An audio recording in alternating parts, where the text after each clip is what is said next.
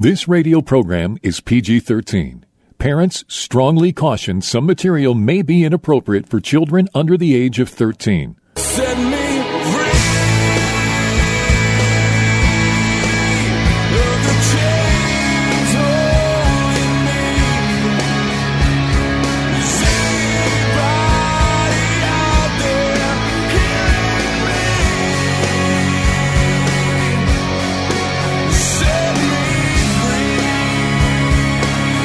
Jesus' mission was to comfort those who mourn, bind up the brokenhearted, proclaim liberty to captives, and open prison doors for those who are bound. For those who want more than status quo Christianity has to offer, Blazing Grace Radio begins now. And here is your host, Mike Genung. Hey, Mike Genung here. Welcome back to Blazing Grace Radio. Glad to have you along. And I'm going to jump right in with this show, and I'm going to begin sharing some of the inf- same information I did from last week's show, where recently I looked at a Phoenix magazine article where they had their best of 2022 series. They have best restaurants, best hotels, best doctors, best lawyers, and this year they have a best witch category. And and they quote quote unquote said that witchcraft is all the rage these days. And recent studies have shown that there are now as many as 1.5 million practicing witches in the U.S. This is up from a survey in 1990 that showed there were only about 8,000. And last year, the Drudge Report had an article where young women are turning to witchcraft in droves. And what breaks my heart is during the same time, we're seeing youth hit the exits for the church. And so last week I had Sarah Anne Sumpolec with me, and she shared her story on her journey into witchcraft as a teenager and out of it, and how Christ set her free, and now she's talking openly about these issues. So, Sarah, welcome back to the show. Thanks so much for having me, Mike. So, some questions um, from where we left off last week. You had talked about witchcraft providing a sense of belonging. Yeah. Belonging to what? Because you weren't in a coven, right? Uh, no, um, I actually I lived in a very small town, so I actually I did seek out to try to find other witches, um, but obviously pre-internet, pre you know where you can actually get on message boards. Um, I, I had a very hard time connecting with other people, so I definitely practiced mostly as a solitary witch. However, that's very different today. Today, you can find yourself anybody and everybody who will support and and lead you um, into the into that world. So. And you talked about your father a lot, but where was your Yeah. mom, mom during this time? So my my mom pretty much stayed out of everything. She she pretty much just was. I mean, she was there, um, but she um, she had no problem. I mean, she purchased all my all the books. Any any book on witchcraft I wanted, she never even she never worried about it. So she was the one that actually like funded it because she never turned down buying a book ever, no matter what it was. Um, so she she definitely didn't have any problem with any of it. Um, but you know, we weren't we weren't close, and nor did she have any idea what what I was doing. So she was very uh, uh, absent. So mom was checked out, and dad was a hardcore. You could almost say warlock. I don't know that he would have used that word. I actually asked him that, um, and he, he he he he didn't think that descriptions or labels were necessary. Um, so he's kind of funny about he was kind of funny about answering exact things. Sometimes he just he just uh, he he definitely let me know when he was you know proud of something that I was doing or like approved of something I was doing. Um, but sometimes he would be a little evasive. But technically, yes, that's what he would have probably been considered by others in the in that world. You talked about your dad's drug addiction. Are illegal Yeah. drugs and even psychiatric drugs are they are they a doorway to the spirit world, specifically the demonic realm?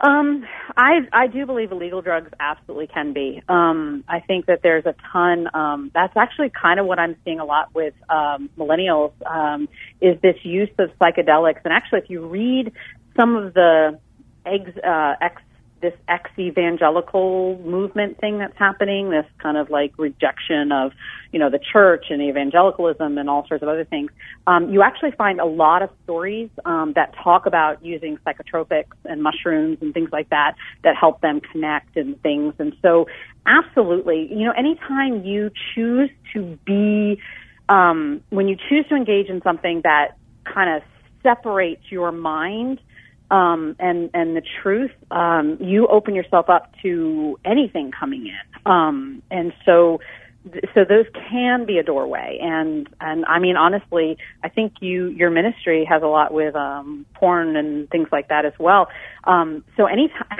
I mean truthfully anytime we engage in sin we open the door to the enemy. And so because it separates us from from god in that in that time. And when we engage in that when we and when we habitually engage in those things we absolutely do open ourselves up for influence um, demonic influence and um, and demonic influence can be very very powerful. It messes with with how we think about things. It messes with how we can receive or not receive the truth. It puts up blinders. It makes us hard, like hardness of heart to understanding and hearing what the Spirit says.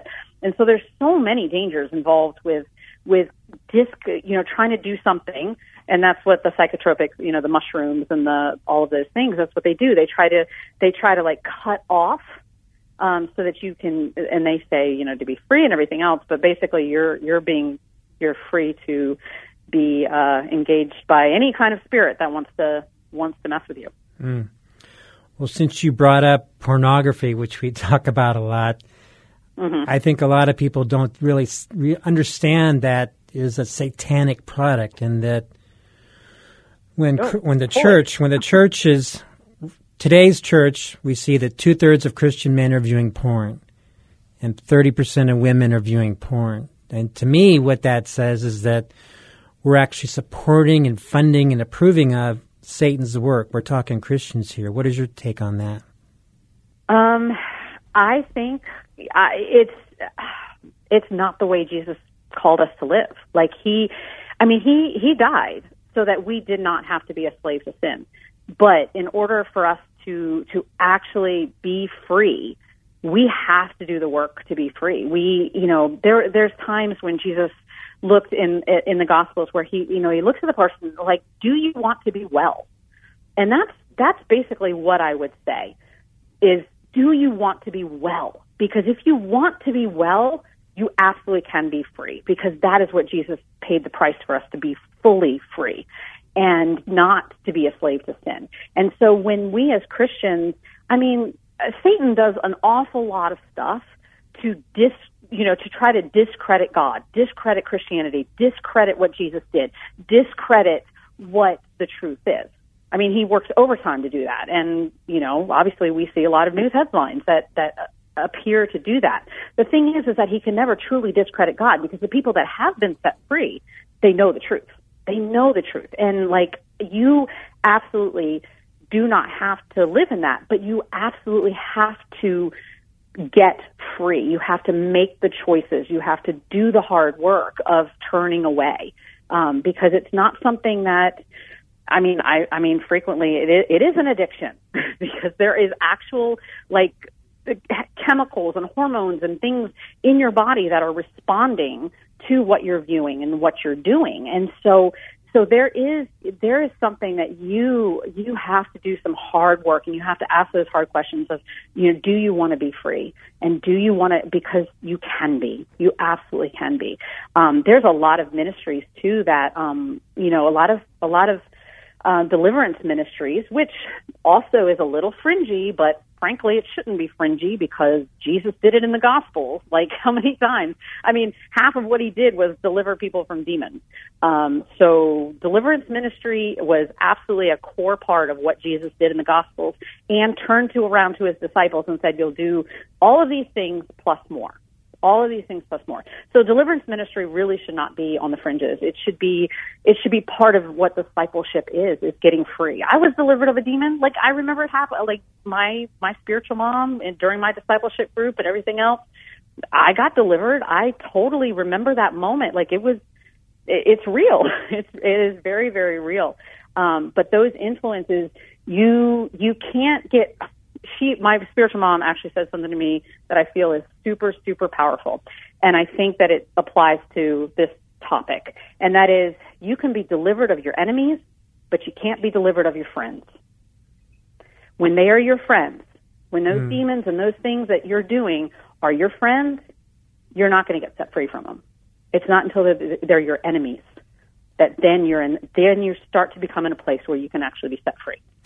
Yeah, we do have people coming to us who said, I've been through deliverance ministry, but I'm still head over heels in bondage to porn. And I'll tell them, well, there's a chemical and an emotional and a spiritual component to this, and you can't cast out your flesh. So Yeah. the, there's a heck of a lot more to this going on than just the spiritual realm. It's Yeah. some, sometimes it almost feels like putting the flesh to death is harder than the spiritual battle. For sure, for sure. Dying. I mean, I mean, how many? I mean, Paul talked about the flesh all the time. He's like, you have to put to death the deeds of the flesh. Put to death. That means actually, like, take out a knife and kill them. Like, you ha- you have to do it. Um, and so there there is a sense of. I mean, yes. Wouldn't it be nice if Jesus, you know, just like waved his hand over us and it's all gone? Like, but that's not what what becoming like Christ looks like. It is always a journey. I always talk about how like a lot of people treat Christianity as like a redecoration. Like, okay, uh, you go in your house and you put up a new, you go up to a, and you put up new paintings and you put up new fixtures and you're like, oh, I've got Jesus now here and oh, I'm going to put my little cross up and my little Jesus fish and I'm going to, I'm going to redecorate a little bit and oh, won't that be nice? He just comes in. I am sorry, that is not what it looks like. It is a remodel. And if you've ever been through a remodel, it's not fun. It's not fun. They destroy everything before anything's rebuilt. And it is it when when we become when we become his, it we're in for a full remodel. And that is something that God takes us through in his in his grace and his mercy. He does it as we are able. He does it as we can handle it. And he takes us through piece by piece by piece. And he remodels us. I mean, I've been in this for 30 years and he's still remodeling me.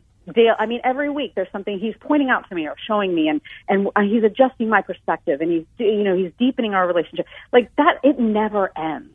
And so, too many people think, oh, I can come in, and Jesus is just going to come in, he's going to fix everything, and then everything's going to be great. And that's just not the truth. That is not what discipleship looks like. It means you and me becoming more like Jesus every day, but it requires us. It requires something of us.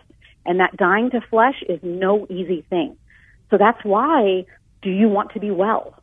Do you actually, do you want to be well? Because if you want to be well, then you've got to make the hard choices. You've got to make the hard choices to maybe get rid of internet in your house or at your work. Or maybe you cannot, you cannot be on a phone. Maybe you need to go back to a flip phone. Maybe you need to make some really hard choices sometimes to be free. And and I think that that's true for anybody, whether the addiction is porn or something else. You know, there's plenty of idols that that people have to pick and choose from nowadays. Um, and I and I don't think that one is worse or better than the other. If it's if you're an idolatry, you're an idolatry. Like that's it's it's all bad. It's all bad. But there absolutely is a, a role that we have to play in getting well. Yeah, I I agree absolutely 100%. We got to throw ourselves all the way into the Christian life. We can't just dabble in it Sunday morning and think, oh, I'm good. I mean, Yeah. Like you said, that remodel thing goes on until death. Um, Yep. I, am constantly getting walls knocked out. Let's do this room now. so last last week you talked about Christians having an outsider's view of the church. What does that mean? Think it's it's been interesting because my husband and I are both first generation Christian parents, and so because we did not come from from Christian families, and so you know I didn't grow up in the church. We didn't grow up with Bible stories. We didn't grow up kind of like hearing the words in the vernacular and how people talk and stuff. And so I feel like um, I feel like when when you're for me, I feel like I I sometimes do feel like an outsider because I I see I'm I've been in the church for, you know, over 30 years, but it's to me I'm often like I feel like I'm more aware of of the culture and our impact on the culture than many of my Christian friends who just grew up in the church and you know who just do their thing and love God and go to you know just you know do the normal thing right?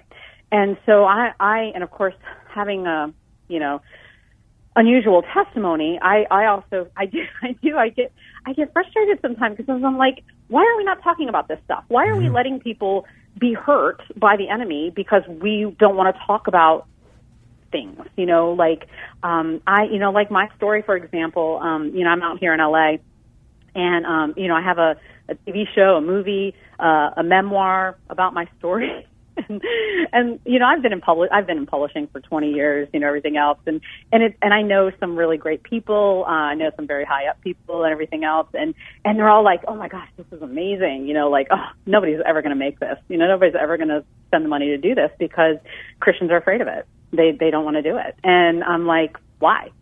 Why why why would we not talk about this? Like i i genuinely don't get it. And it's and it's baffling to me how we don't we we just choose not to talk about things. As a as a you know big church you know they just they just don't discuss things. They don't they don't talk about things. And that's that is where millennials you know where you've i mean the millennials have, have made a mass exodus from church. And that's part of why is that they feel like like the church doesn't engage in relevant issues and in what in what needs to happen and be said. And i think we're too we're i don't know like it, it's just you i think people christians need to step outside of their little their little viewpoint their one little perspective and and start to hear kind of what people are saying not so that they can like choose to agree. It's not that we're in agreement with what the world is saying, but we have to be aware of what they are saying. Um, and that's why I'm so like passionate about like the, this is a story, and I've run across as a producer out here, I've run across multiple stories that are the same thing about like talking about things that we're not comfortable with. We want everything to be nice and happy and have a clean ending, and we don't want to and you know we don't want to talk about it because it's going to glorify the enemy. It's going to glorify witchcraft. it's like no, no, it's not. Exposing the truth is is what you is what you have to do. And Jesus was never afraid to talk to talk about the hard things at the same time that he talked about the good things. And I think we're afraid to talk about the hard things, you know, about what it what it really means. Um, and I think young people in particular, they crave that authenticity and that vulnerability and realness. And I think we just haven't been real enough with them, unfortunately. And so um, I think it's time for us to to say, hey, you know, there have been some bad things, but that doesn't change who Jesus is. It actually doesn't change anything that the scriptures say, and that you know, there's there is there is truth, and there is life and death before us all, and and these are very real things that I, you know, that we all grapple with in the quiet, but the culture is being very very loud right now, and the church is really struggling to know how to respond. So it's it's a it's a it's a tricky time for sure. Yeah, we've we moved here in July of 2020, two years ago, and we've been looking for a church the last two years. And boy, here you're singing my song. I've been talking about this for a while now. That um, the places we're going to, they're basically putting us to sleep. Um, mm-hmm. And you don't hear about spiritual warfare, and we talk about this on this show, and we don't porn and sex. I mean, extremely rare. And then, I mean, and grazing on these topics surely isn't going to help anyone. And like, I love what you're doing because we have to equip people and challenge them to be spiritual warriors and fighters. Just like doing a verse by verse study once every four years on the armor of God. My gosh, that's not cutting in a time like this when everything is so dark and evil.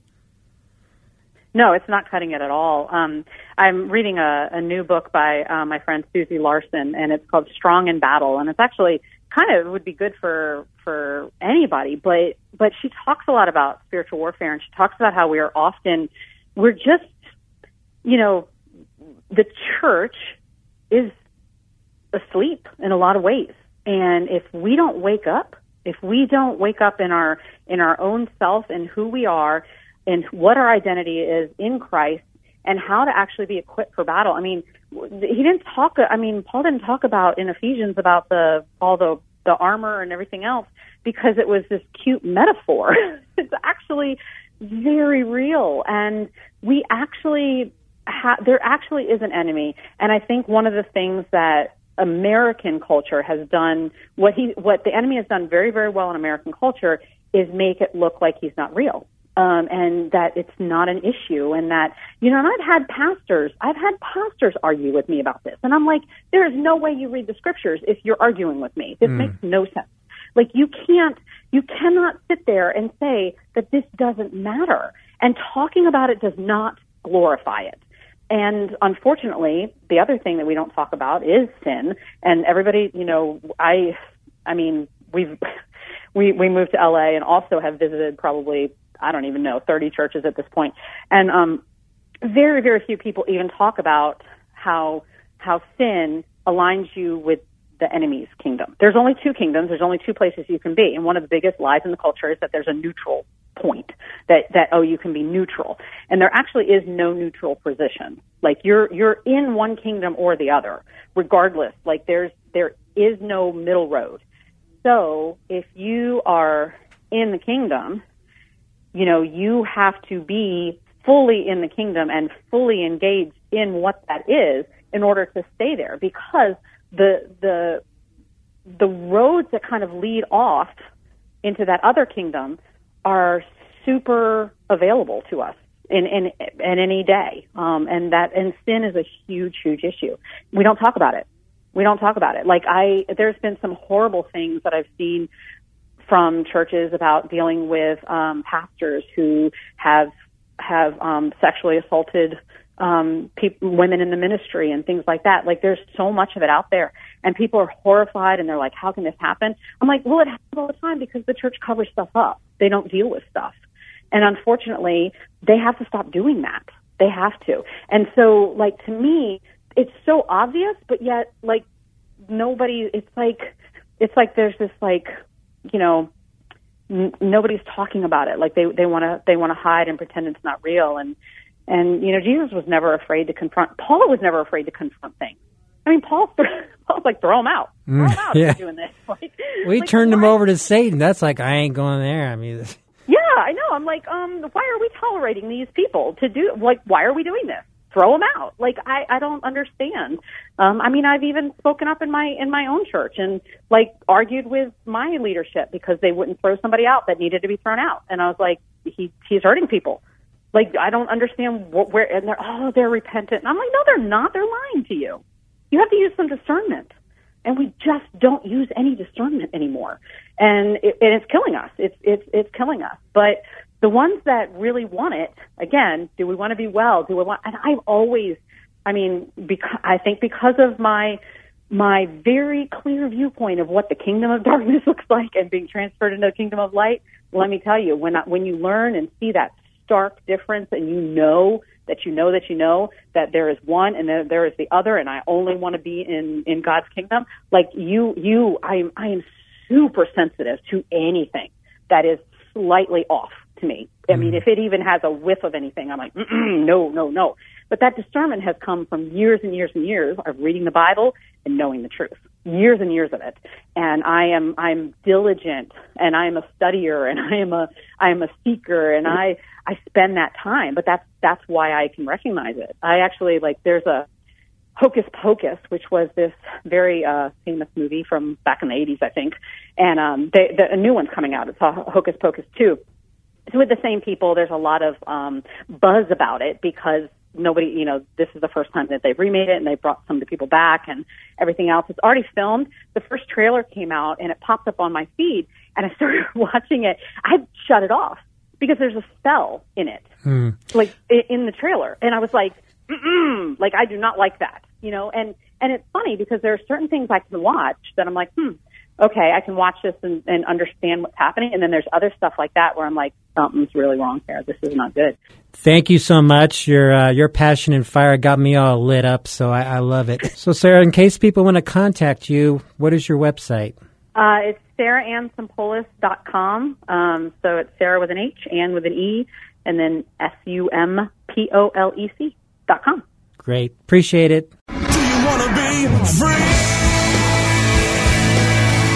Blazing Grace is a nonprofit international ministry for the sexually broken and the spouse. Please visit us at blazinggrace.org for information on Mike Genung's books, groups, counseling, or to have Mike speak at your organization.